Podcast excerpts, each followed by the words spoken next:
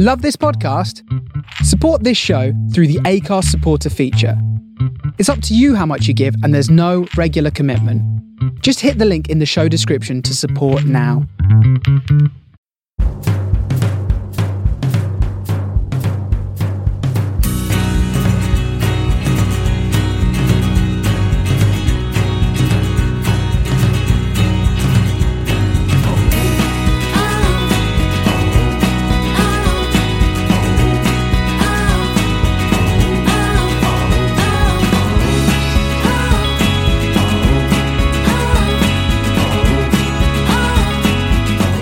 Hello, good evening. Welcome to this week's Man on the Post podcast. I'm your host, Chris. Uh, with me this week, I've got Justin. Hello. Back after a few weeks. You're all right? Yeah, been busy, but glad to be back. Well, you're more sunnier than normal, so obviously, that you know, you can sort of tell the time of the year that we are by how sunny you're sort of sat reflected in your front room there. So, It, it's true. It would already be deep into the gloaming um, last time I did a pod, but but it's nice and sunny now. It's we're full into spring. okay. Uh, we've got Jesse. He's shaking his head. You're not going to do the impressions, are you? Oh, I'm supposed to do the, Yeah. I'm supposed to do the Jesse impression. I, I, I, I can't imp- I can't do an impression of Jesse. There's How's- only one Jesse, How's your New York Jewish girl accent? it's not good. No. Okay. Well, look. for public consumption at all. How's your um, How's your Northampton teenager? Because Ryan's here as well. even worse. Yeah, even worse. I mean, and I don't have a dungeon from which to be filmed. No, okay. Well, there's no Ryan and no uh, no Jesse. We have got though. Um, we've got a special guest on the show this week. We've got Scott Monroe. How you doing, Scott? Hi, I am the special guest. You are I'm the very well, thank you. You are the special one. Yeah, I'm very well, thank you. Thank you for having me on. No, that's quite all right. Right. Uh, a couple of questions we always ask new guests. Uh, who's your favourite football team? I've got two. It's Swindon Town and AS Roma. Swindon Town. Yeah, Phil Brown. Oh yeah, that's Yeah. all right, isn't it? Yeah, we, we we've missed out on the playoffs, so we're in the uh, the bottom bottom of the uh, the football league for another season. Should you have binned off Mark Cooper all those years ago? No. I know. I did feel quite sorry for him. Yeah, me and my dad watched the uh, the five five game, the highlights on YouTube the other day, and um, yeah, they were the good old times. Yeah. I re- do you remember them in the Premier League? Justin or Yes. either of you? Yeah. Yeah, oh yeah, I did. I mean, yeah, yeah, yeah. The the, the oh yeah. Hundred goals. I've got a friend. I, I got a friend, a goalkeeper friend that was that was at Swindon for a while. Oh, who was the goalkeeper? Jamie Stephens. Uh, I think no one. I may have not remembered that one. No. He was very young then. He went to Liverpool. He Did he? Oh, with okay. Liverpool, Swindon, yeah, and then he's at uh, Barnet now. Yeah, they're not looking good either. No, No. they're, they're doomed for the conference, aren't they? Yes. oh, Ches- Chesterfield are down, and they'll probably join them. I once had an argument with my wife about Chesterfield. Uh, I tried. She, she and I fell out as we were walking around the town. I tried convincing her that Robbie Fowler was more expi- inspiring than the spirally church there. She wasn't having any of it. Um, right, so Swindon Town is one team. Who's your other team? Uh, AS Roma. And AS Roma. With the with the smile on your face, I can understand why. Right, AS Roma. So that gives us a clue, listeners, as to what we're talking about this week. Right, I've not invited Scott on here just to poke him with a big Liverpool-shaped stick. So we're going to be nice. So Champions League earlier on this week, Tuesday night, it was uh, Liverpool five, Roma two. Two goals from uh, two non-celebratory goals from Mo Salah. Um, two goals from Bobby Firmino. One from Mane. Uh, and Perotti responded for Roma. Right. Are you well and truly out of this, Scott, or is this literally just a uh, you know you just lost this away leg two 0 Uh, phew, at five 0 I'd have went. Nah, this game's truly done. Liverpool will probably just do a celebratory lap of honour around Rome for ninety minutes to win the game. But at five two, uh, it's game on. If Roma can beat Barcelona three 0 uh, they can probably beat Liverpool. But I can't really see Liverpool conceding that much. I could see them scoring, but I can't see it being three 0 Well, But it's but it's going to be it's going to be an entertaining tie without doubt. Uh, it definitely will be. I mean, perceived wisdom is the fact that Di Francesco played this really, really high line, which kind of worked for a bit because you started well, didn't you? And then you had the Kolarov Mhm. shot, which nearly broke Karius's fingers in two. Weak wristed. Weak wristed. Was it weak wristed, Yeah. Justin, or was it? Did he get beaten by the flight? It, it, I think it did move on him a little bit, but it was also a strange attempt to save. I, I Yeah. think he was fortunate. It was Yeah. like a batsman in cricket to see Yeah. by, an, uh, by a late in swinger. Yeah. Oh, you like cricket, don't you? Scott? Yes, I do. Yes. Right, Justin. Uh, what did you call the Ashes the other week? Are we really going to go back to that? I, keep- keep in mind, I like the Ashes. I know- like, I yeah. know you do. That's that's the main thing to take away from that discussion. I enjoy the Ashes. he called it an exhibition game. Oh God, no. If, would he call the same if it was India Pakistan? No. Ah, true. True, I wouldn't. I wouldn't. uh, so we're not going to blame sort of Karius for that sort of walloping shot on the crossbar. But what went wrong then? For 20 minutes, you were fine, weren't you? Yeah, I think it was that Mane double chance Yeah. where he fluffed it. Oh, he should have scored the first one and the second one. Uh, was it was it saved by Alisson or is it just wide? I can't I can't remember. That from there it was just a blur for me. It was just a, a, a horrible mess. Um, um, Roma did start well, and I think Liverpool changed their tactics. They just bypassed the midfield and just started playing long balls over the top to the three uh, guys up top. And Gini Wijnaldum, who came on for Oxlade Chamberlain, just basically just was the the runner in, in behind, and he got in so many times. And two of the Roma centre backs, uh, literally, my mum can pretty much run quicker than both of them. Fazio was running in treacle, so was Juan Jesus, and they just didn't do very well against pace. And soon as Liverpool went 2 up at half time, you're thinking, uh oh, this could get worse. And literally, they were relentless up until they took Salah off. And then soon as that happened, Roma had a chance, and pretty much they took it. Lovren, who literally did well against Dzeko for 80 minutes, misjudged the ball, and then it was 5-1. A bit of a dodgy penalty. I've asked some friends at work who said it was a bit dodgy, but Oh, I I've seen them was. given. Yeah. Yeah. it was. It's a bit dodgy because his arms are a bit close to it. But if if we've seen VAR in Italy, Jesus Christ, could see it worse in England. Um, but at five two, mm, it's interesting. I was hoping it could get to five three. Uh, Roma did have a couple of chances near the end. It nearly did, didn't it? Yeah, I think there was a Perotti chance right at the the back post, no, the front post. But if that went in, bloody hell, that was that could have been a bit crazy. But Someone smashed one just over the bar as well, didn't they? I think it might have been. Yeah, yeah, I think it might have been Nainggolan, and right near the end. But first twenty minutes was good. Last 15, 20 minutes was good. The rest was not not so good. And then you hear Di Francesco throwing his players under the bus. I think he got his tactics horribly wrong against a team who likes to play quick counter-attacking football and who like to press. It feels like he's never watched Liverpool this season at all. But he doesn't seem to think he's got it wrong, does he?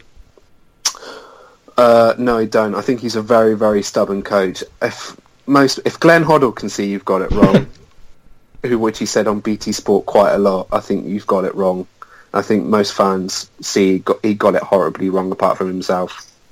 Uh, Justin, um, he was there for two years, Mo Salah. Presumably, the players he was playing against on Tuesday have some idea of what sort of player he was like. Could you make them culpable for any of this, or is this Di Francesco's fault?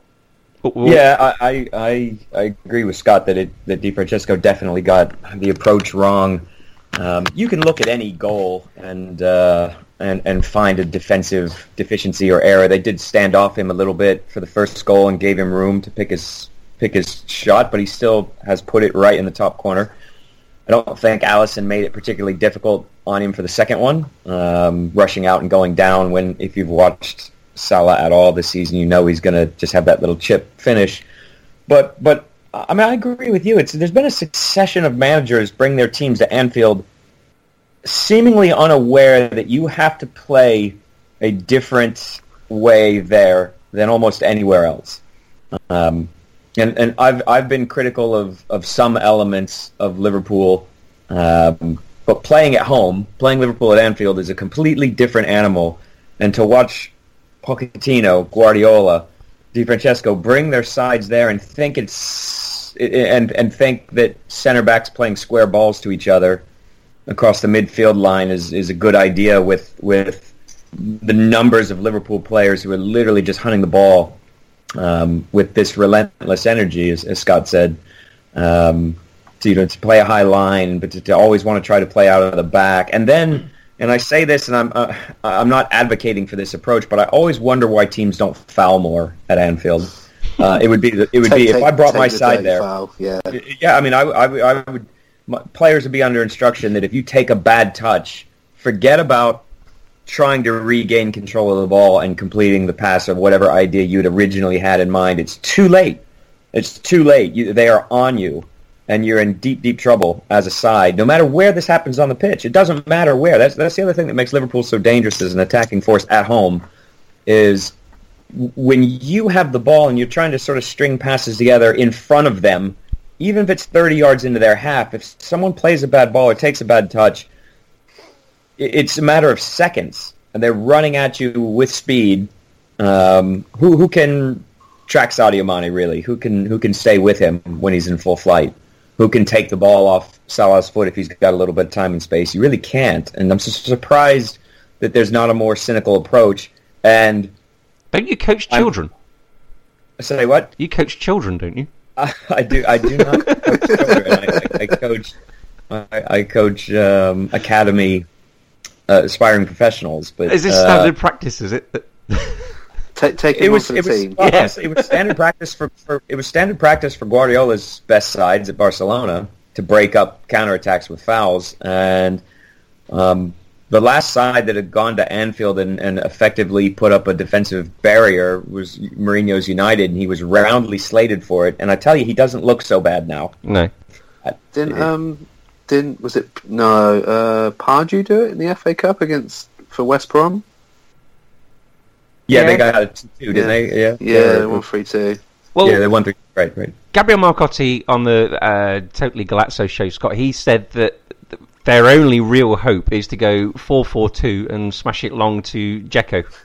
Yeah, and get the big guys up front. Stick Fazio up front, stick uh, Strootman up front, and just hit long balls. I could see Roma just sticking it out wide to the, the two wingers of Perotti and El Shaarawy and just going, just sling it into Dzeko because he, he's just going to try and beat Lovren all the time in the air. It's not Kolarov a nuts tried- idea, is it?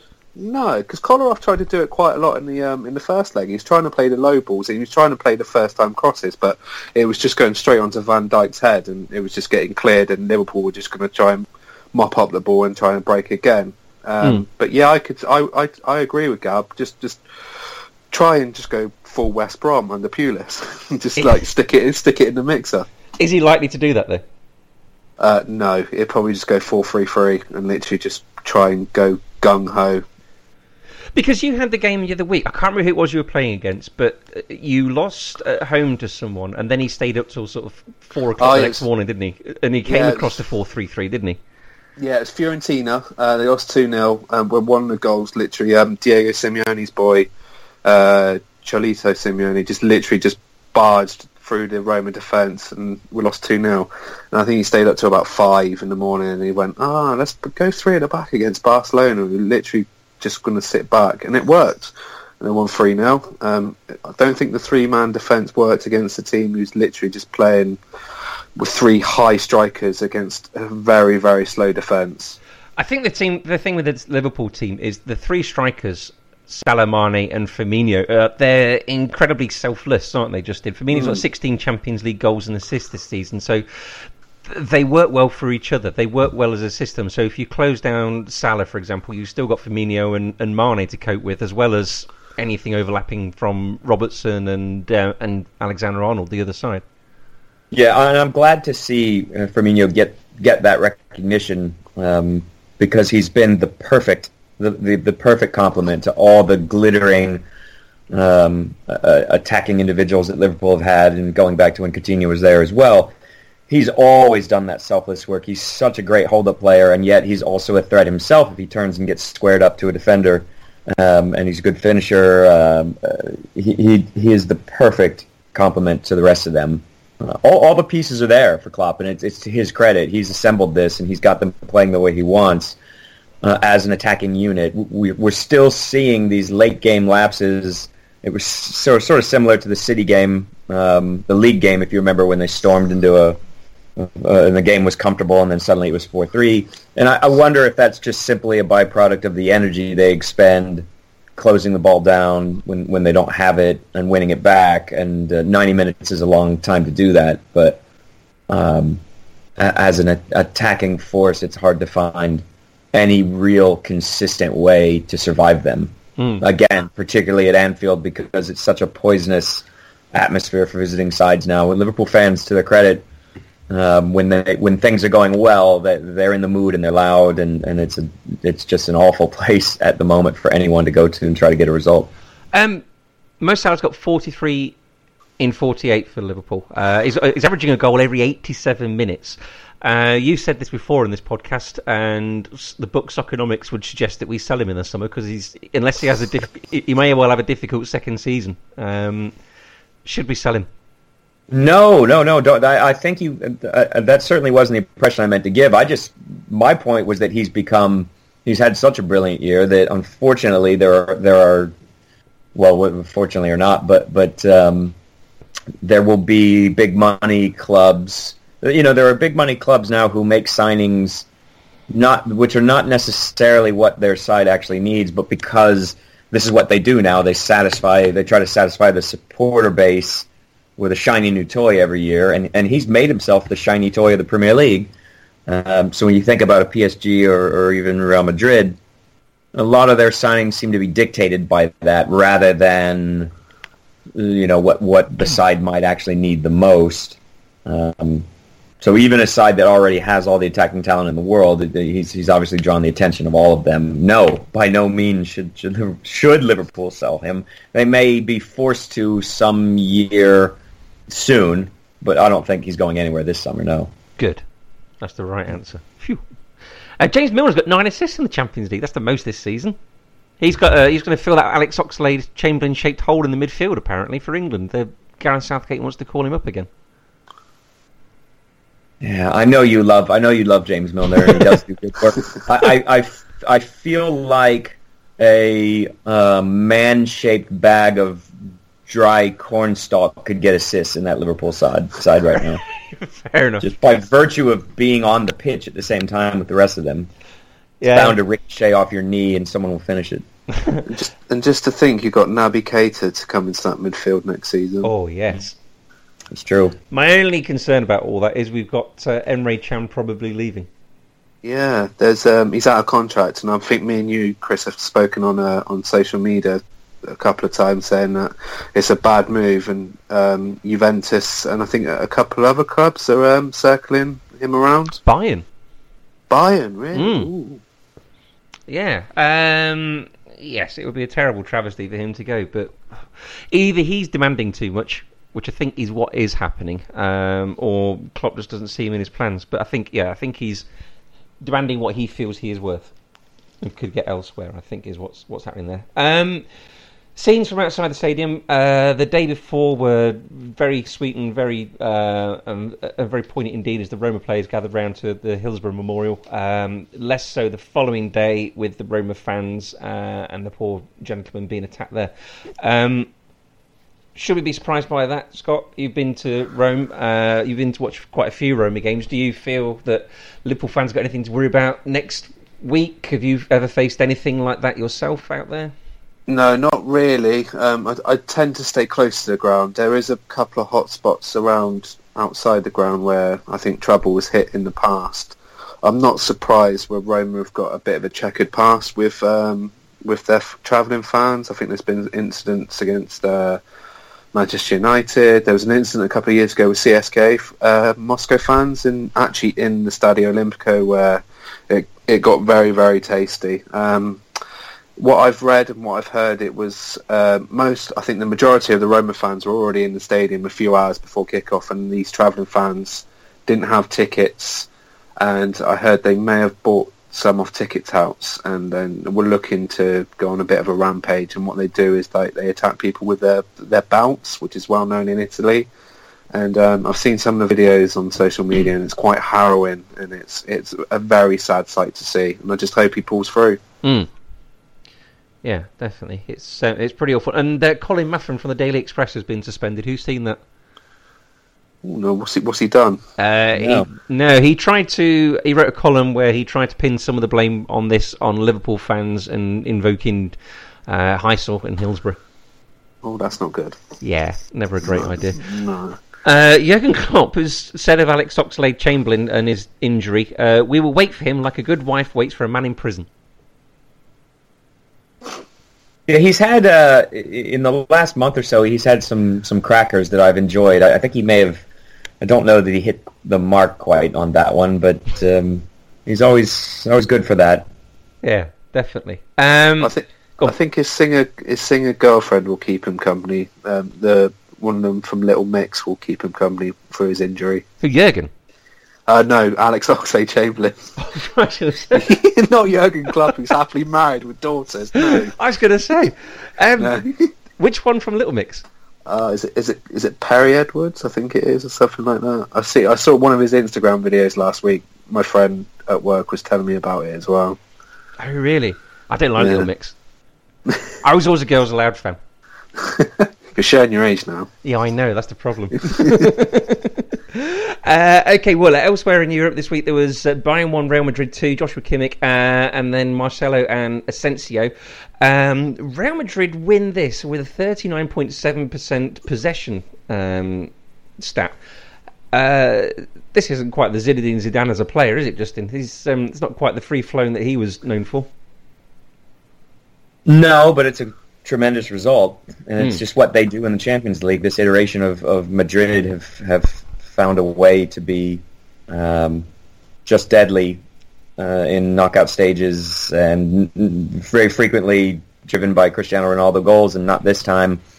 Um, and they didn't get off to the best start, and they conceded. Not a very good goal, but again, it, it just doesn't seem to matter. So yeah, as you say, they didn't have the ball, um, but they're very dangerous when they do get it, and um, uh, the classic sucker punch against the run of play winner. Yeah, they're they've been unlucky with injuries, though, haven't they, uh, Scott? Uh, Manuel Neuer, Alaba, uh, Vidal, Kingsley Coman, uh, Robben, and uh, not George Boateng, Jerome Boateng injured during the George Boateng. I when I just write the surnames, and I just get completely confused about which one it might be. Uh, yeah, Jerome Boateng were injured during the game as well, weren't they? I think is Boateng a possibility though for next week? Oh, I don't know. I haven't seen any reports. That's pretty much his spine of your team, though, isn't it? That's an awful lot of first team Yeah. players, isn't it? Yeah, that it, it'd be tough for anybody to bear the loss of. I would say just Vidal and Neuer. Um, throw Boateng in. I, w- I would be surprised if he was ready for next week. It looked like a hamstring, and those are notoriously good for three weeks. Um, so I'd be surprised to see him. From Yeah, you don't want to view, come back to that. If you don't want to come back too early from a, a hamstring, Right. because that could be two months, three months out Mhm. afterwards. well, remember Diego Costa in the Champions League final three, four years ago? Yeah, yes. Came back too early, and I think he pretty much screwed up his summer. Yeah. 50 days to the World Cup, gents. That's, um, I'm sure he's got that ticked on his calendar, hasn't he? um, the 150th Champions League win for Real Madrid. Are they going to get? They, they, they can't win it three years in a row, can they? I expect they will.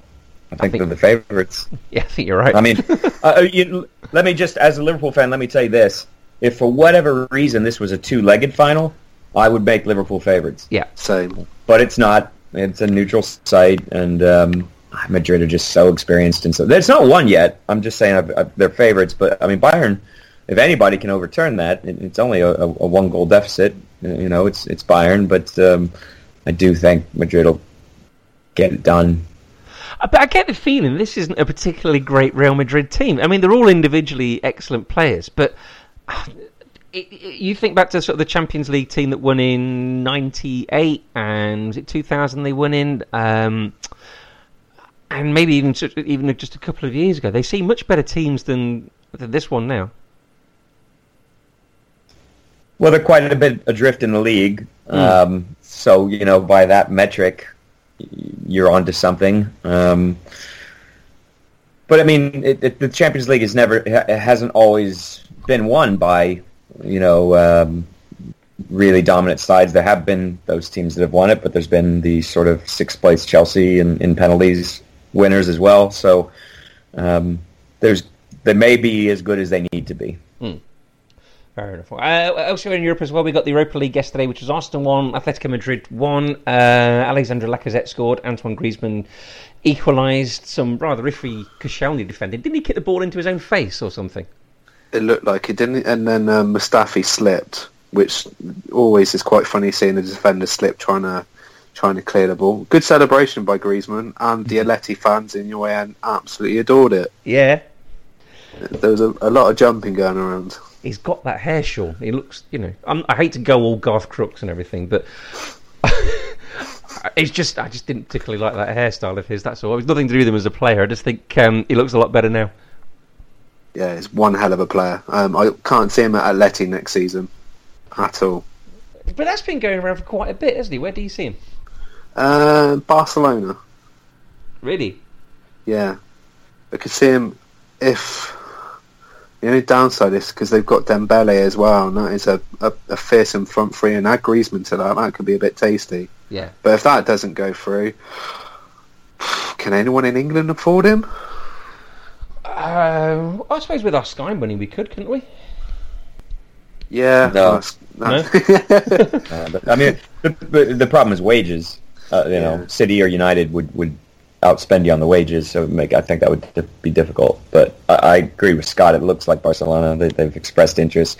Guillaume Balaguer seems to feel that's where he's going. Okay. I pronounce that. I think we all pronounce that name differently. Getting back. Jesse will no doubt correct us at some point.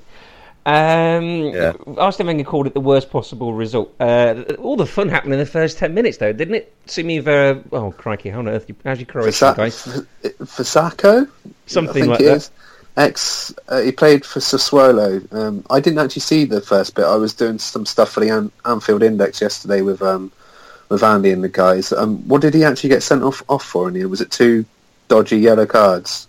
I don't think they were dodgy. I think they were both correct decisions, weren't they? Didn't they? Ah. yeah, In your head. I, I, I think Oh, the only yeah the only element of controversy is the first booking was in the, second minute, and and there's that strange opinion that you sh- you- a player should get a free one essentially Mm. and, and not be booked um, for an early challenge like that. But I thought it was a Something- bookable offense. Something Howard Webb agrees with in his book. Yeah, I mean, a booking is a warning. I don't know that you get a warning for a warning. So, uh, but the second one, he's he stood quite firmly on his on his ankle, and then wasn't in a hurry to get the foot out of there either. He No. sort of, it wasn't a stamping, but it was it was careless and reckless, and um, you can't bring your foot down of somebody like that. So, But yeah, but Howard Webb does say that you know you do referee the game differently in the first ten minutes than what you would do elsewhere. But you know you I don't get it. you don't get fun like Diego Simeone waving his arms around and getting sent off. Then do you? Right, right, true.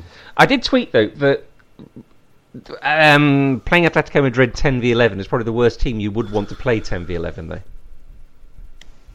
They're just a terrible matchup for Arsenal uh, all across the board in every way. I mean, they're, they're almost the polar opposite in, in the approach and the competence, and the defending, and the the individual work rate and discipline, uh, and the managerial intensity, like in all all aspects. With some of those things being in Arsenal's favor, but many of them being in, in, in Atletico's favor, and, and they've conceded. If I saw the stat yesterday and tweeted it in disbelief, four goals at home all season. Um, and Really? so Arsenal go there. Yeah, yeah. They've, they've, they're on 11 consecutive clean sheets at home and four allowed all season in the league, which began in August. Hmm. Uh, Wow. yeah. So that's So all, that's all competitions, is it? Yeah, or it may just be the league. I'm not sure, but I think it is all, all competitions. It's it's it's staggering. Um, it's very hard to see Arsenal overturning that. But the only reason maybe that, that they could, you know, the, the problem I see for Roma with with overturning their deficit is that Liverpool will probably score um, in that return leg, and so it makes their task even greater. But it, Atletico may not score. You know, as as brilliant as as Griezmann is, they they uh, well they, they have to score, but I mean they may not they may not you know they may not uh, they may not uh, they- they're unlikely to overwhelm Arsenal with goals. They, they may suffocate them um, and constrict them and restrict their attacking moves, but they're not likely to put the game to bed by halftime, if that makes sense. And so it's that tie is still on it, but but it's certainly a bad result for Arsenal. We all want Fernando Torres to win a trophy, though, don't we? Oh God, yes. I want to, I want to see him score in his final game for Atletico in the uh, in the Wanda. I imagine that last minute one on one through against is, is Steve is it Steve Mandanda in goal for Marseille? Yes. Yeah. Who wouldn't want to see that? Um, right, okay, so what else have we got? We've got uh, the Championship this weekend as well, because it's all coming to a head there. Derby beat Cardiff 3 1 in midweek, so Derby leapfrogged Millwall uh, into the last playoff position. Um, Cardiff, though, do stay second. They Millwall, are, uh, sorry, Fulham are currently playing Sunderland and are currently drawing 1 1, so um, Oh, jeez. yeah. Elsewhere, we have got Fulham versus yeah Fulham versus Sunderland. What's on now? Uh, Sunderland, of course, already relegated.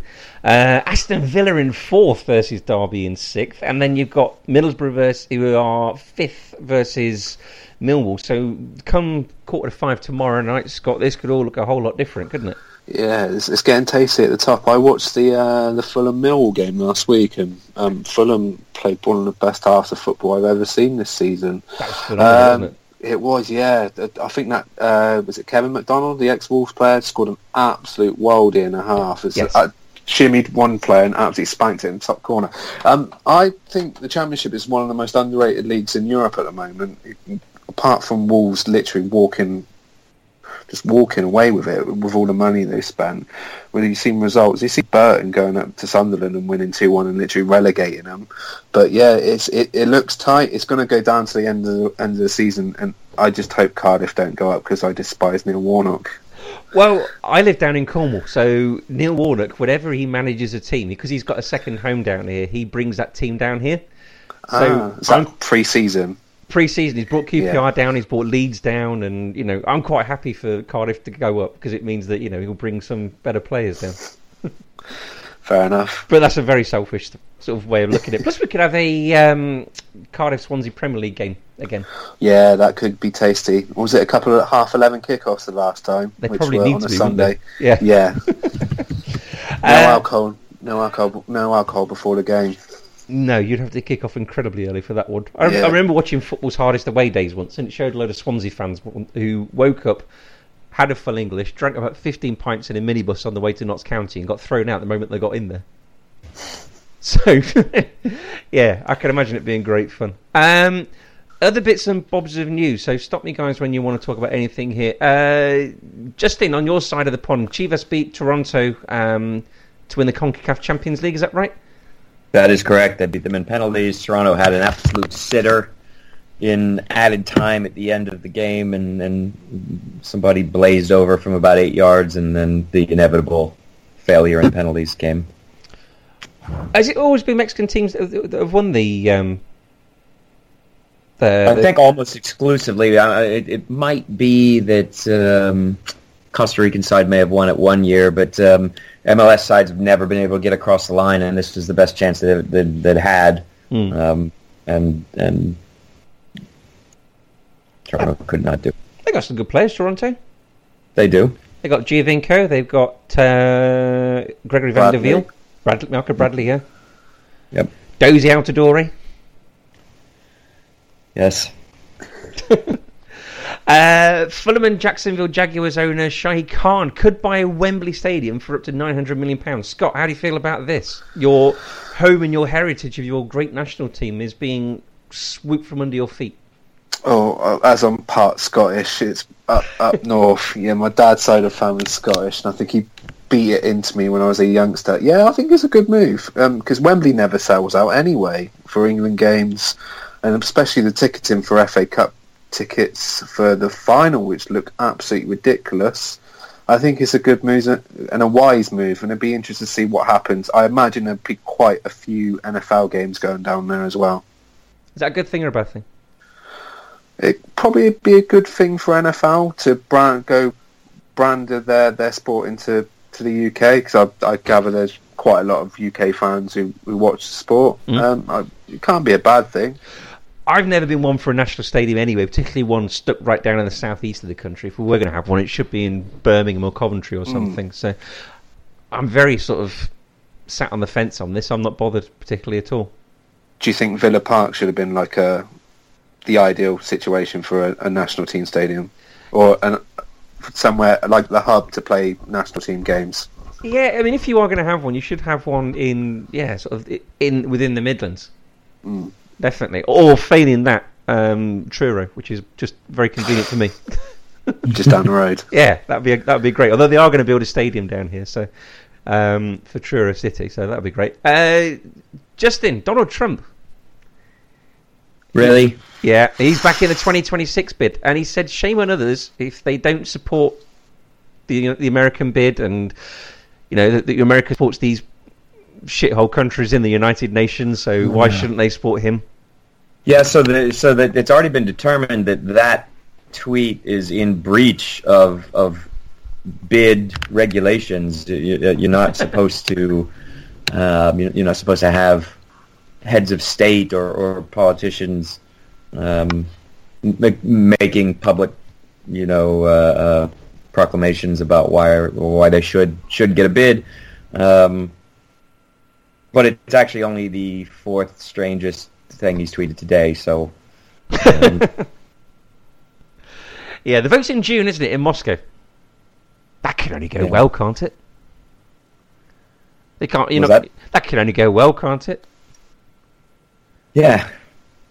Everything in relation to, to Moscow, you know, Russia and, and Trump has, has gone well lately. I like this new documentary that's on TV at the moment called Homeland, don't you? Yes. Uh, Stevie G to Rangers. Anyone got an opinion on that? Can't see it happening. Not at all. No. Why would he? Why would he leave Liverpool academy side to go manage? No disrespect to Rangers and their supporters, like the second or third best team in Scotland. Why would he do it? I'm not being funny, but he's an absolute novice, isn't he, when it comes to coaching and managerial experience? And you're taking one of the two, arguably the two biggest teams in Scotland. Why would they want to appoint someone like that? Uh, You know, what sort of walk of life would, um, you know, you wouldn't get sort of Goldman Sachs going out and appointing a, a, a trainee accountant as their chief exec, would you? Not at all. No, it's just it, it's. I know he's on their shortlist. So, uh, no, speaking, uh, listening to Ally McCoist on Talk Sport this morning with Alan Brazil. I, I don't know why I did that. what was Uh, that? We listened to that for. Uh, I, I may have got a lift in with my dad to work this morning who may have put, had it on on the radio and he said I, I, I can't see it happening I tend to agree with the guys what they said it's just like why would he leave Liverpool to go to, to Rangers no disrespect but he's doing well with the academy side and going up to Rangers who have been struggling this season and the last couple of years in Scotland uh, it'd be not a very wise move at all Yeah.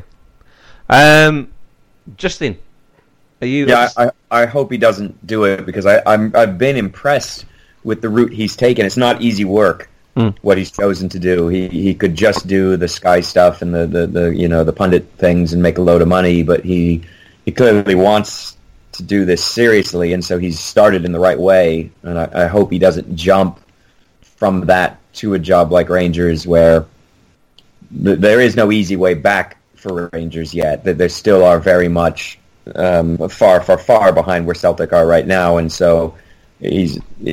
Um, I, I would like to see him continue to learn his trade mm, at the academy level. He takes it very seriously. I mean, he's in seven days a week. You know, Yeah, exactly. And, I, and again, I'm impressed by that, and I, I hope he keeps doing that because that's the right way. That's the right thing, Mm. and and and sort of start gradually moving up the ladder rather than to jump to somebody's first team like that. Um, are we all feeling for Harry Kane this week in his bullying? as it was a Swindon defender who made the joke at the PFA Awards. No, Oh, it's good. a bit tedious. It's a bit tedious. It's like you like you're back at school and said, "Miss, he said something about me." it is a little bit like that. I mean, I can't believe it, for any minute this is helping Harry Kane. No, it's it's just making it feel a bit worse. I haven't seen the goal in question. Um, did it, did he actually touch it at all or not? Well, He must have grazed his shoulder terribly. I see. Justin At was going, best, "No." yeah. yeah. It's at best it's just grazed a thread on the side of his shoulder, um, but it doesn't doesn't look like it. But they must have seen something to give it to him. Yeah. But it's safe to say, I think it's Salah's award anyway, unless he doesn't play in the remaining games. I mean, if you think about it, Harry Kane's done it over uh, eight months instead of nine because he never scores in August. Yeah, true. Good point. Yeah, yeah. Uh, what else we got? We've got goats on the pitch in Sudan uh, in the top of the table flight between Al Shorter and Al Hilal. Um, Besiktas are refusing to play the final 32 minutes of their abandoned game versus Fenerbahce, which has called off for crowd trouble. Um, Crowd trouble in Turkey. yeah, who'd have thought that? Uh, there is an amazing winner scored for Rosenborg in a 1 0 victory versus Lillestrøm in the Norwegian Cup. Who scored that goal? Is it Lord Bendtner? It was Lord Bendtner. Have you seen it? I haven't seen it. No. Oh, no. if you go on the 442 website and get a chance to have a look, it's fantastic. Um, Tony Adams could be the manager of Singapore. Uh, that's a career that's going well, isn't it? Mm. Terrible play or re- excellent players do tend to have terrible managerial careers, don't they? Well, I mean, because a lot of times they go about it the wrong way. A lot of times they're appointed to jobs because of their celebrity, because of their stature as a player. So you, you wonder why Rangers would want to do it. Well, because it puts them in the news cycle immediately. If they were to, if if, if Stevie G were to go there, Uh, it's a big splash. It's a it's a momentous move. It's, um, but what it isn't is necessarily uh, the right move. Uh, and so yeah, I thought a lot of ex players, a lot of players get positions because of who they are.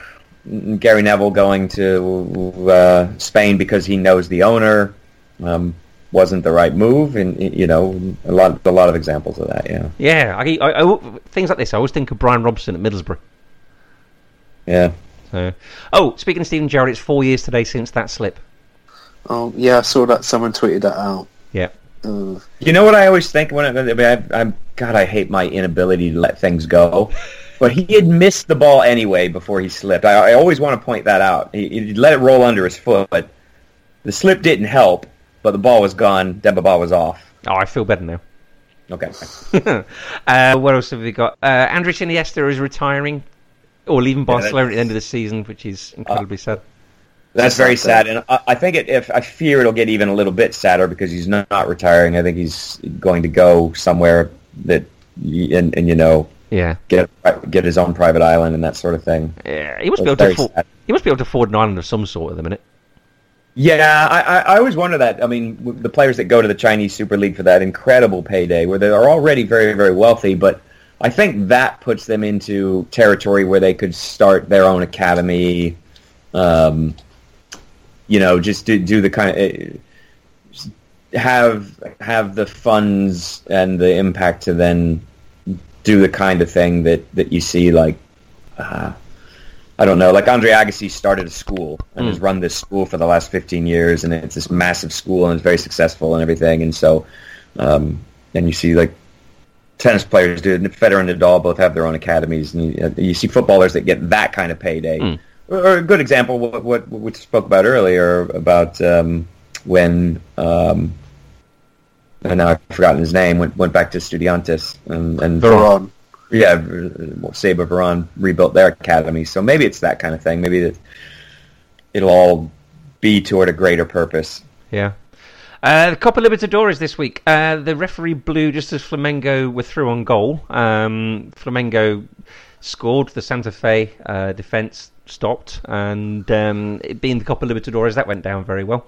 Uh, and Fight, fight, fight. yeah, something like that. And then Leeds are off to tour Myanmar, uh, having um, called out Wolves and Jorge Mendes for their sort of moral ambiguities. Um, Leeds have decided to go and tour Myanmar. They believe It's it a very might, br- one. yeah, they believe it might bring some sort of peace or happiness to the area. I can't quite see that myself, though. No, I don't think anyone can. No. Uh, right, games going on around different leagues this week. Uh, speaking of Turkey, it is uh, Galatasaray Besiktas, another quite local affair there. Um, they're the top two that are playing each other. Galatasaray on 63, Besiktas on 62. Uh, level on points with third place Başakşehir. Um, we think that's the team that Emmanuel Adebayor and Jobert Emre, these play for Newcastle. That's where they're both at. Yeah. Uh, Germany, of course, is wrapped up with Bayern Munich at the top. Um, but you've got Schalke on second place on 56, then Dortmund 54, and Leverkusen on 51. Uh, take up the Champions League places. Um, so Werder Bremen are playing Dortmund, and you've got other games. You've got Hoffenheim in fifth place, uh, are playing uh, Hanover, and you've also got Red Bull Leipzig are away at Mainz as well. They're all chasing the Champions League places, very close for the Champions League places. Scott, Yes. Italy, Derby d'Italia. David It's gonna Italia. it's going to be tasty Saturday night, isn't it? This is all set up for Napoli to win the league because Juventus are top by a point ahead of Napoli. Um, and to win the league, Juventus have got to play. Uh, they've got to play away in the San Siro, away at the Stadio versus you guys. Napoli have got to play Fiorentina and Torino, who both hate Juventus. Yeah, it's all looking up for a, uh, a Napoli fairy tale, and Yeah. also it's um, the race for third as well is looking quite tasty. It's a, a nice little triple threat going along, and uh, Inter uh, along with that. It's the two Roman clubs and Inter, who literally there's one point between them. Yeah. So I'm I'm hoping for a draw. Um, Roma are playing two hours before that. They got Chievo at home, which I, hopefully they can just rest a few players and get through that a bit lightly. Well, they're fighting for their lives, Chievo, aren't they? Yeah, the, the relegation battle was a bit tasty as well. Ooh. I know sadly, sadly Benevento got relegated after winning in Milan, which was unexpected. They've taken four points off AC Milan this season, which is unreal. And after a goalkeeper scoring for them in December, yeah, you got Verona, Crotone, Spal, Chievo, and Udinese, who are absolutely on free for. I think they've lost 11 in a row. They have, haven't they? Yeah, Massimo Oddo who was doing a brilliant job just before uh, up to about February or March, and they've literally just gone completely downhill since. Was he the And, one uh, who Joey Barton punched in the face in Man City? No, that was Ousmane Dabo, wasn't it? That was Ousmane Dabo, yeah. Yeah. Um, Oddo, I, uh, I've read, heard he's been sacked, and uh, they brought in. Uh, it's not Stramaccioni, it's someone else. But yeah, that's not looking good. So in Serie A this season, it's looking quite tasty all all the way round. It is, yeah. It's this, this is it's not quite the boring league that people suggested it was. I do hope Crotone stay up actually. Yeah, second year in a row after last season. Uh, That was a miracle and a half, um, beating Lazio on the last day of the season. And uh, Davide Nicola saying, "Yeah, I'll go on a bike ride. Uh, I'll ride all the way to Turin after surviving." It was great, wasn't it? Because you've got the um, ah, you got the Empoli game on the other side, haven't you? Yeah, yeah. There was there was Empoli Palermo, I think it was. yes, because they both that- went down, didn't they? Yeah, they both went down. I was actually in Rome for the Roma Genoa game, and I was seeing it all happening afterwards, and that was it was a bit tasty. Yeah, definitely.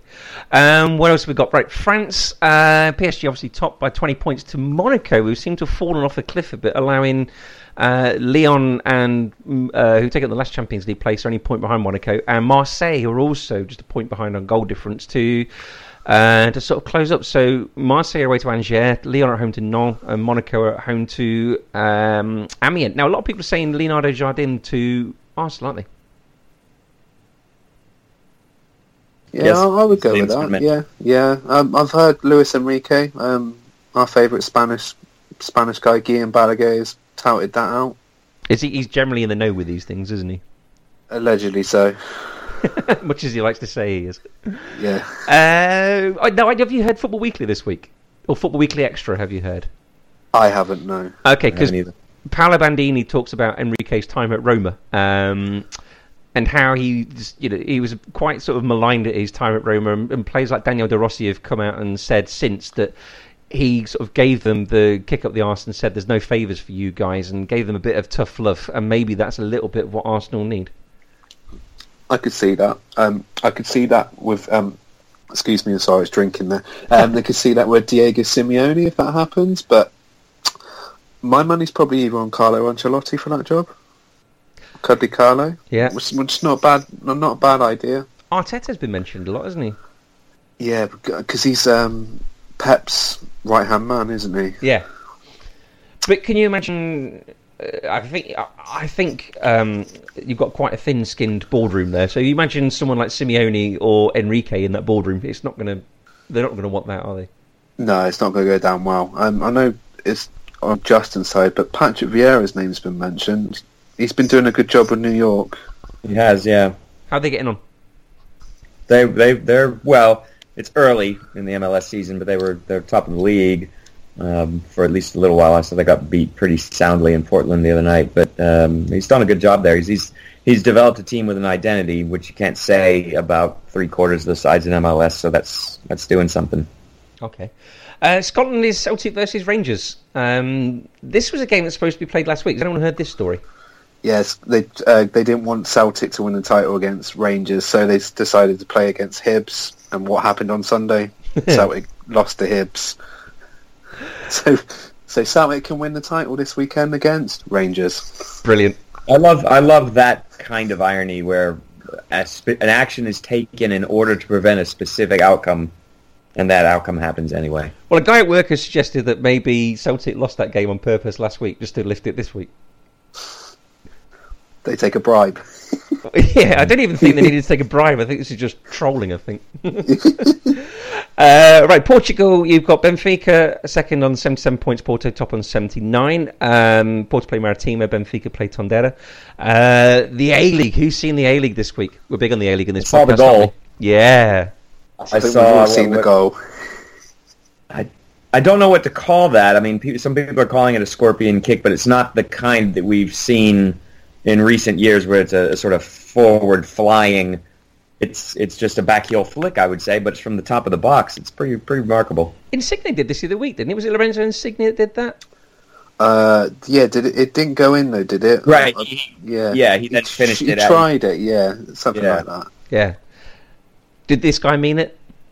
That's this guy, Riley, Riley McGree was his name. I know, it's seen that someone's hacked his Wikipedia page, Yes. called it called it the Rene Higuita scorpion kick. Yeah. Um, well, that was Newcastle Jets beating Melbourne City 2 1. Bruno Fornaroli scored uh, the uh, the Melbourne City goal, so it's a shame Jesse's not on again. We wait all se- I go all season. I go waiting for a Penarol Nacional game, and, and um, she's off the week that it finally happens, Justin. Um, Tomorrow's a big blue derby, so that's Sydney FC versus Melbourne Victory. Anyone got any uh, preferences on that one? Sadly, I've not. got, No, a, I, I've got a Melbourne victory top, so I'd like to see them win. Have you?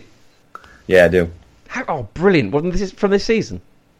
Uh, no, it's from a couple seasons ago. Someone just sent it to me. It was one of those things where I, I just tweeted, haven't seen a good save or something, and I and, uh, I just mentioned that I was watching the game, and you you run across people sometimes that are that are so eager for their club to be loved and appreciated that they'll just give you things. So this guy sent me a Melbourne victory top. That's superb. MLS and A League have got some quite good kits, haven't they? Yeah, I mean they're not, you, you, and you know why? They're not burdened by history, so that they, they've got the, they, you know, they they can start from a fresh template and come up with something. Now, because of that, there are some dreadful ones too. There's some absolutely awful kits in MLS, but there are some good ones because they've been able to, to sort of start, um, start fresh.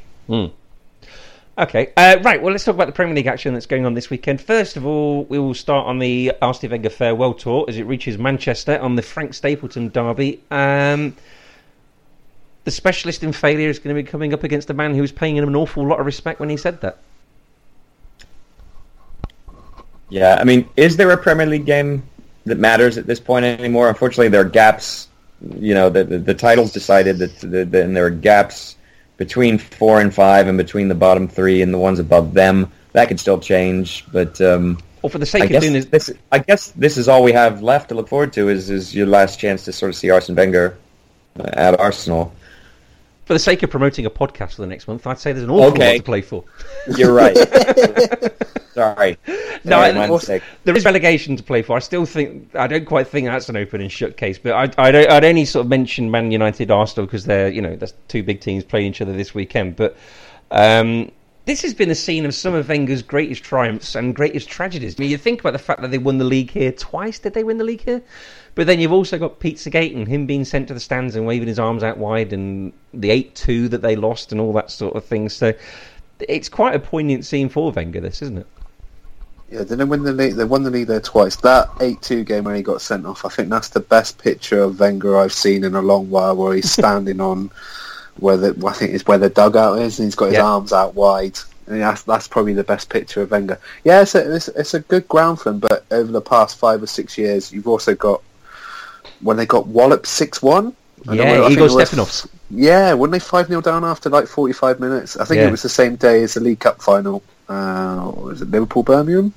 If my memory serves me right. So, yeah, I, all I can see is Mourinho getting one over Wenger again. What do you reckon, Justin? Man Uh, United are yeah. unbeaten in, ho- in ten at home to Arsenal. I mean, yeah, the, the, the they're the better side, and they're playing at home, and and um, and again, I mean, it's it's this.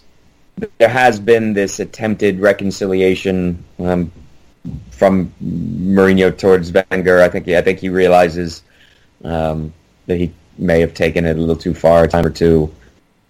Um, but his football has, generally speaking, been more than Wenger's sides could handle. They're just not really built. I mean, you have a team full of very small number tens who are creative and work well in tight spaces, um, but but aren't particularly good at winning the ball back or protecting uh, their back four. It's just never been a very good recipe for Wenger um, when it comes to his matchups with Reno, whether it's been at, at Chelsea or United or elsewhere. So I'd be surprised if it went any differently this weekend. United or no, they're, they're not nearly as bad a side as, as has been a, the season-long narrative. Um, they're rightly derided for their tactics at times, but they're they're a pretty effective point gathering side, and I expect they'll get all three. Scott, Probably just by the odd goal. you don't think it'll be that? You think it'll be quite close?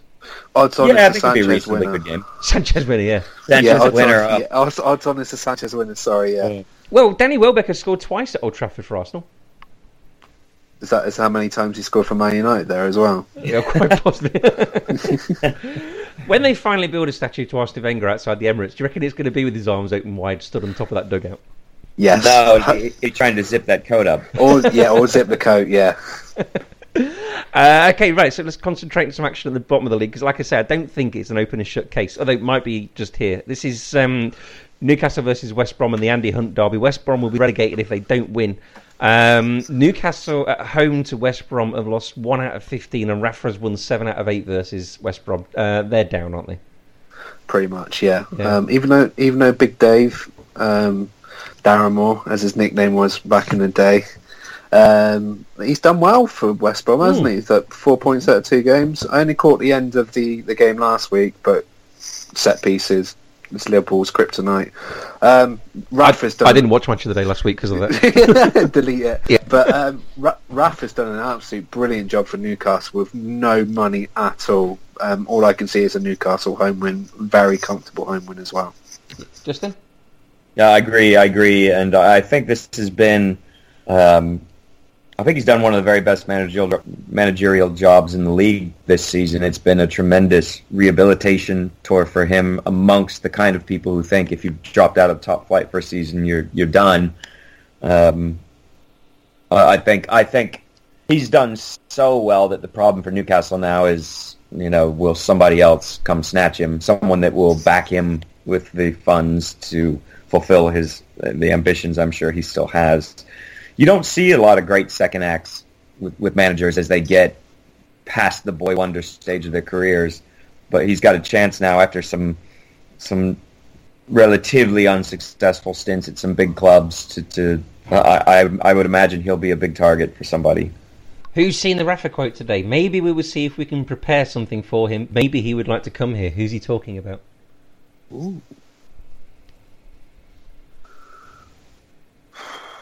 We've already Ben mentioned Arthur. Again. Andres No. Iniesta. Show Shola Ameobi. No, Andres, From- Andres Iniesta. really? Okay, he, he doesn't want to go there, but okay, that's a good quote. I think he was taking the Mickey. Yeah, I know. He's famous for his sense of humour, is Rafa, isn't he? If you say so. well, he stayed at Newcastle long enough. Yeah, good point. Uh, right, what else have we got down towards the bottom? We have got uh, Southampton versus Bournemouth in the Andrew Sermon derby. Um, Southampton have never lost at home to Bournemouth, uh, but Bournemouth have collected 18 points from losing positions this season, and Southampton are winless in eight Premier League games and nine at home as well. So Hughes is on a big walking bonus to keep Southampton up. They are currently uh, in the last relegation place, four points behind Swansea. Oh god, that's it's it's not looking good for Southampton. Um, is Don't it they- two two wins out of twenty one or something like that? Yeah, but they meet, don't they? These two teams, um, Swansea and um, Uh, Swansea and Southampton. Southampton. Is it right nearly? Oh, I gather, as we're in the right end of the season, it's, it's a stupid question. Is I gather it's literally in the final couple of couple of weeks. Tuesday, the eighth of May is the penultimate game of the season. Oh, oh yeah, that that would probably be yeah the week before. Yeah, um, for it's it's not looking good for them, is it? No. No, not at all. Espe- especially when you s- spent 18 million on Guido Carrillo, who Julien Laurens say is not a very good striker. No, not at all. Um, it's uh, it- they're just one of these teams that just relentlessly losing. You kind of think that relegation might come as a relief for them, just so they can get that monkey off their back. What do you reckon, Justin? Is there any way for Southampton? It, do, it doesn't look good. They do have a better goal difference than the sides that are immediately above them, and, and then the only potential for the miraculous escape. We, we get that a lot of seasons, don't we? We do get mm. someone, a side that looks dead and buried at this stage, who, who manages to, to claw their way out. Mm. And the one thing, the one thing that works in their favor in regarding that is that the the four sides above them are, are all quite close together in points. So it really only needs one of them between Palace, West Ham, Huddersfield, and Swansea.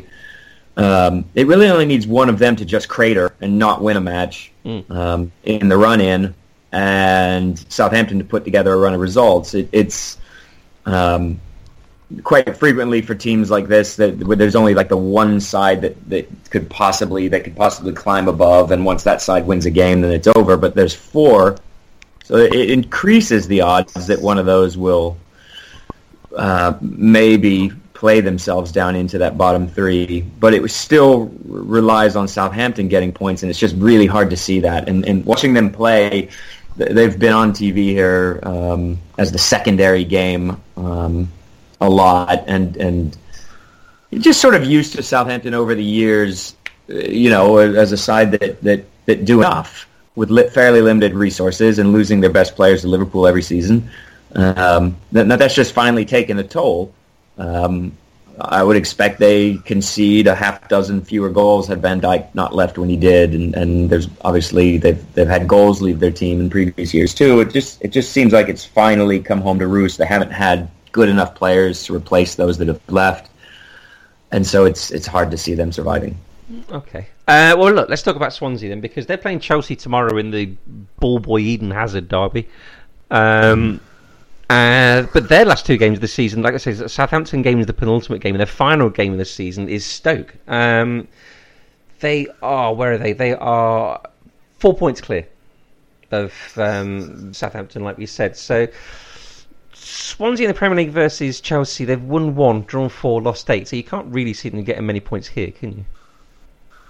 Was Chelsea are pretty much are they down tools under Conte? Conte looks like he's going to be off in the summer anyway. Do You think they're down So- tools, but uh, they're still playing, but upping them in the FA Cup? Do You think? Yeah, well, they've got one big game left in the FA Cup, and there's a potential of a trophy for this season and a gateway to European football.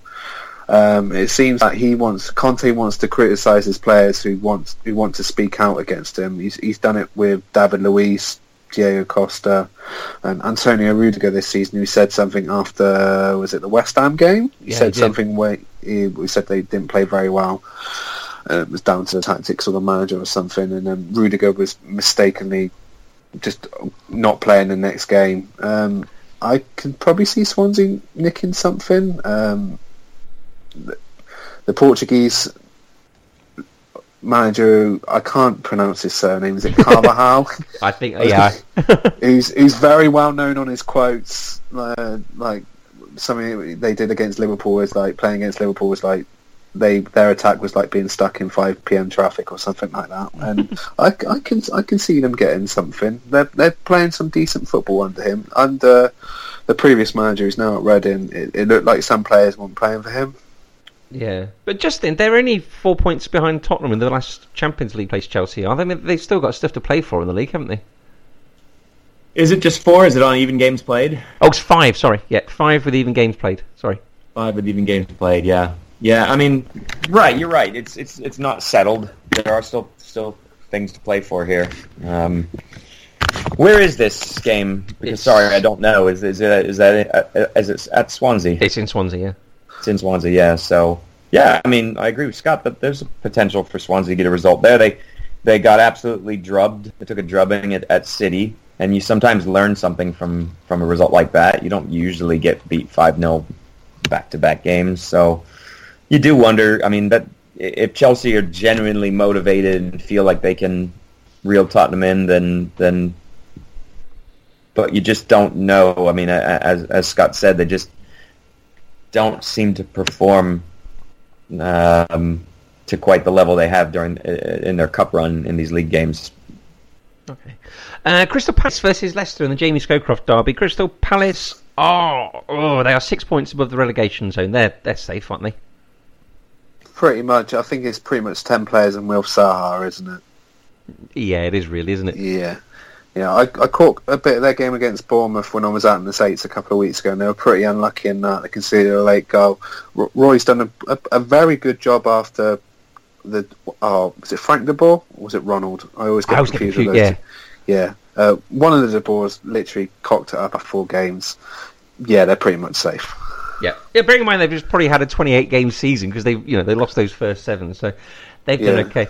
Um, Jamie Vardy has got nine Premier League away goals this season. He's got four in six games in London, but um, there's some rumblings of discontent in that Leicester dressing room, isn't there?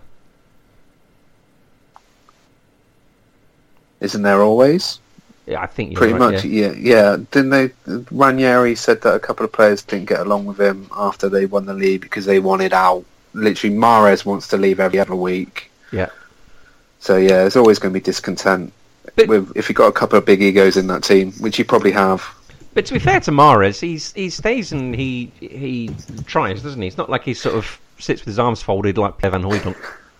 yeah, yeah, oh yeah. I remember Van Hooydonk going on a strop. Was it at Celtic and at Notts Forest? Yeah, Mahrez is. Uh, he looks looks like the guy who just wants to something best for him. So he's willing to knuckle down when things are not going his way. Um, he's had two two teams going after him. Well, actually three. Was it Mm. Roma? For literally for the most of summer, I think it was three failed bids. Barcelona, Manchester City. Just see who comes for him in the summer. Yeah, I do feel for him a little bit. Yeah, He's so he's so good when he's on his game. I mean, I think right now in the Premier League we've got the two players that in in my adult lifetime have the greatest disparity between their not bothered performances and their on song performance. And that's Hazard and, and Mahrez because Yeah. both of them can completely take over a match and and make millionaire professionals look foolish in their wake when they feel like it, and then go mystifyingly long periods of time not doing that. David Uh, Ginola? hard to. Re- uh, Ginola, yeah, but I mean, you could put him in that conversation. I would say as a high, as a as a high risk, fast running winger type that that it's hard to be consistent uh, as that type of player. You just you give the you take people on a lot, you lose the ball a lot. You, know you um, as that kind of player. But um, yeah, that's a that's a good example. There are there are lots, but right now those two to me. I mean, there's no excuse for Hazard to go an entire season almost not scoring a goal as he did a couple of seasons ago. When at any given moment with the ball at his feet, he could just waltz through a few people and bend one into the bottom corner. Hmm. So Yeah, Franz Carr. Jan Åge remember. Jan Åge Fjortoft in the Premier League. Oh yeah, was it eight months without a goal, and he went scoring like eight in about fifteen, I think it was. He mm. did, I he- loved loved his celebration. He nearly cut you guys up, didn't he? Yeah, but I think it was the conceding the hundred goals, which was a bit of the downfall. Yeah. that was a lot. There was a, quite a few goals to see. Yeah. And remember that it was a forty-two game season. My favourite part of your season was Mark Hughes picking a fight with the guy in the crowd. Yes, and then uh, John Moncur got stamped on by Eric Cantona. That was a good game. Yeah, it was 2 2, I, uh, wasn't it? yeah, two-two. I actually went to the last three games of that season, and I've been going ever since. Oh, superb. Um, right, Burnley versus. We've done Burnley versus Brighton, haven't we? No. Do we- let's, let's do that then. Burnley versus Brighton. Brighton are safe, aren't they? European contenders. European. Burn, Brighton? Burnley, you said Burnley is safe. Brighton are safe, sorry. Uh, They begin with B. They both begin with B. That's a sort of. They're both safe. Yeah. both safe, Both, both safe. safe. Brilliant. Right. One- Liv- go on. one could play in Europe, one will be playing in the Premier League. Well, actually, both will be playing in the Premier League next season. I'll make a prediction that the other one will be playing in Europe in the next three years. Yes. Well, yeah. Yeah, I'll go with that. Yeah. I should have said five really and give myself some breathing room. But uh, Liverpool versus Stoke in what will hopefully next season be the Xherdan Shaqiri derby. Not the Charlie Adam derby. no, or the Glenn Johnson. yeah. Uh, are we going to see many changes for this one before we play Yes. you guys next week? I think we are, aren't we? Yes. Are we going to see the same back four like you played against West Brom? Uh, that was Nathaniel Clyne, Ragnar Klavan. Was it? Gomez, Gomez, Klavan, uh, VVD, and Hector Moreno? Not Hector Moreno. Moreno Alberto played. Mor- yeah, Alberto Moreno. Yeah. Yeah, Hector Moreno, somebody else, isn't he? Yeah, he's at Real Sociedad, who was at Roma earlier in the season. Yeah. Um. Yeah, I quite like. Um. I quite like Joe Gomez. It's not a bad backup. Not No. a bad backup for. You can either play centre half or right side, uh, right back. Sorry. But then I thought Andre Wisdom was really good when he came through as well. So Yeah, where's he now? West Brom? he was at Norwich, wasn't he? Or Norwich? And then in Derby for a while, wasn't he? yeah, yeah, I think we're going to see quite a few changes for this. Incidentally, I could see why Klopp bought off Mo Salah after when you're winning five 0 after 70 minutes. If he hadn't have him off and he got a hamstring injury, everyone would have said, "Well, why didn't you take him off? He was winning five 0 Yeah. It was, it was a Yeah, wise no, it- choice. Yeah, it it it, uh, it absolutely makes sense. It's just a little bit. It's on the players that, that stayed on the pitch. It's on them for not letting for, for letting the level drop. I would say certainly not Klopp Yeah. taking them off. Uh, Paul Lambert has won three and drawn two at Anfield with I remember this with Aston Villa. That was horrendous. They always beat us. Is it going to happen again? God no. Liverpool have scored, have opened scoring the second most number of times in the Premier League. They've done it 24 times, and Stoke have conceded the most times in the Premier League at 21. So it would suggest the home win, wouldn't it? Yeah, if Liverpool score early, like they tend to do, and literally decide to kill the game off in the first 30 minutes, which they've always done this season, or which pretty much Klopp teams tend to do, it, it could be over at half time. Let's hope. Um, Manchester City versus West Ham in the Ian Bishop derby. Um, West Ham have lost one in seven at home. Uh, the last game they lost was the Burnley one, where all the fans were on the pitch. Remember that? Yeah, that Yes. didn't look good. Yeah, that was their that was their last home loss. So they've done. Is that when someone tried to start a fight with Mark Noble? Yes, and that's when some went all Graham Souness with the corner flag in the centre circle. Yeah, Yes. yeah. But yeah, they're unbeaten at home since then. Um, City have got 29 wins. The Chelsea record is 30. They're going to get that, aren't they? Yeah. Are they going to break, uh, break their points tally as well? Yep. They're on target too, aren't they? Where are they now? They are uh, four games left. They're on 90 points, Yeah, that's a that's a 102 point season, pretty much. 102 points. Let's have a look at their last few games then, shall we? Uh, Manchester City scores and fixtures. Right, let's have a little look at this. So they got this game away to West Ham. This is weird. Oh, it's a quarter past two kickoff on Sunday, uh, and then they're at home to Huddersfield, which I think the last time these two teams met at Huddersfield finished 10-1 to Manchester City. Um, and then they're at home to Brighton and away to Southampton. You would suggest they could get 12 points out of that, wouldn't you? Yeah. Yeah. I would have thought. Okay, uh, and then final two games is Huddersfield versus Everton. Big Sam says he wants to stay for next season. We're all happy with that, aren't we? It won't happen. No, I don't think it'll happen either. Not, not after that survey. uh, Everton have drawn six out of eight versus Premier League uh, promoted teams this season. I mean, that's that's a, a big part of their failings right there. I mean, if if you have European football um, ambitions, you you've got to be beating beating the new newly promoted sides. Uh, and then finally, Spurs versus Watford in the Steffen Iversen derby. Um, Spurs have lost. Uh, I've written 12 versus Watford.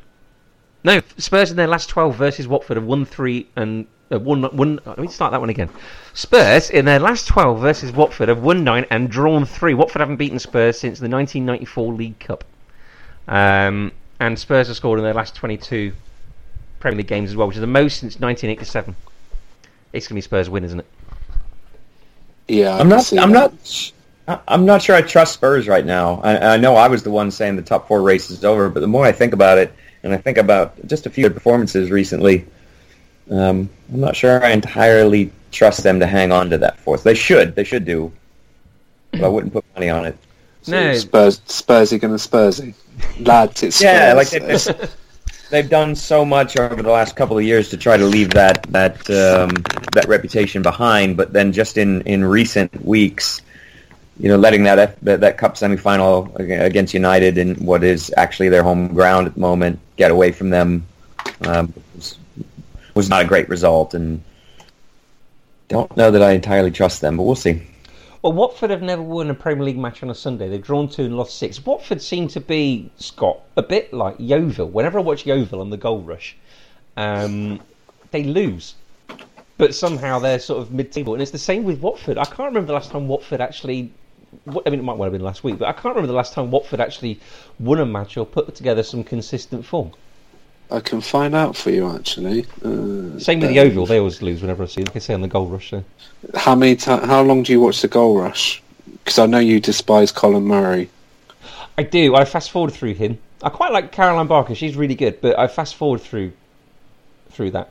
I'm disappointed that Chris Iwelumo stopped wearing his suit with a handkerchief in. Uh, Watford's last win was against West Brom, and that was on the third of March. This was a while ago, isn't it? Yeah, and the week Quite a before, while ago. and the week before they beat Everton. Yeah. So that was on twenty fourth of February. Yeah, so it's quite some time ago. So yeah, I'm going to go for Spurs in that one. Okay, right, guys. Uh, unless anyone's got any AOB, that brings us to the end of our podcast. I do have AOB. Go on, then. What you got? I have the name of the club that I was trying to think of, um, but when we were chatting beforehand, the, the, the fourth division side in Argentina, Mhm. the Great High Ovens. With Great High Ovens. Oh, Great wow. High Ovens. It's the the, the, uh, that's the translation. Um, it's Altos Hornos Zapla. And why are they called that? They are sponsored by that that that's the name of an oven company. Great High Ovens. That sponsors them. Yeah, uh, uh, yeah. So that's that's the name of the club. Who is Swindon sponsored by? Uh, we. Oh, let me get my. Oh, Imagine Cruising. Oh, that's a g- that's a bit seedy, Yeah. but you know you could recall Yeah. that, couldn't you? Yeah, it was four four two a couple of years ago, and then they went to Imagine Cruising. Yes, it was four four two, wasn't it? Yeah. Yeah, that's right. Okay, uh, right, brilliant. Thank you ever so much for joining us on this podcast, then, Scott. Oh no worries. Thank you for asking me during the week as well. No, it's been absolutely great to have you on. If people want to follow you on Twitter, how do they do that? It is uh, at Scott underscore Munroe, and that's Scott spelled with one T, and Munroe is M U N R O E. And I recommend thoroughly you follow this guy because he's great with everything Italian football. Uh, Justin, if they want to follow you, how do they do that? It's uh, at keepers underscore union. You and your underscores, guys. Yeah. uh, right, uh, Matt, Colin, and James will be back next week to review the games that we've been previewing here. Um, if you want to follow us on Twitter or Instagram, it's at Man on the Post. ManOnThePost.com is the website. You can subscribe via iTunes if you've got uh, up-to-date modern iPhone. Um, if you have anything less, you can subscribe through Acast or Podcast Republic. Um, you can rate reviews on iTunes, and I think you can follow us as well on uh, Acast Republic or Acast or Podcast Republic, and they fall automatically into your inbox. You don't even have to do anything. Um, guys, thank you ever so much for joining us. Not a Thank problem. you. Always remember to keep your man on the post.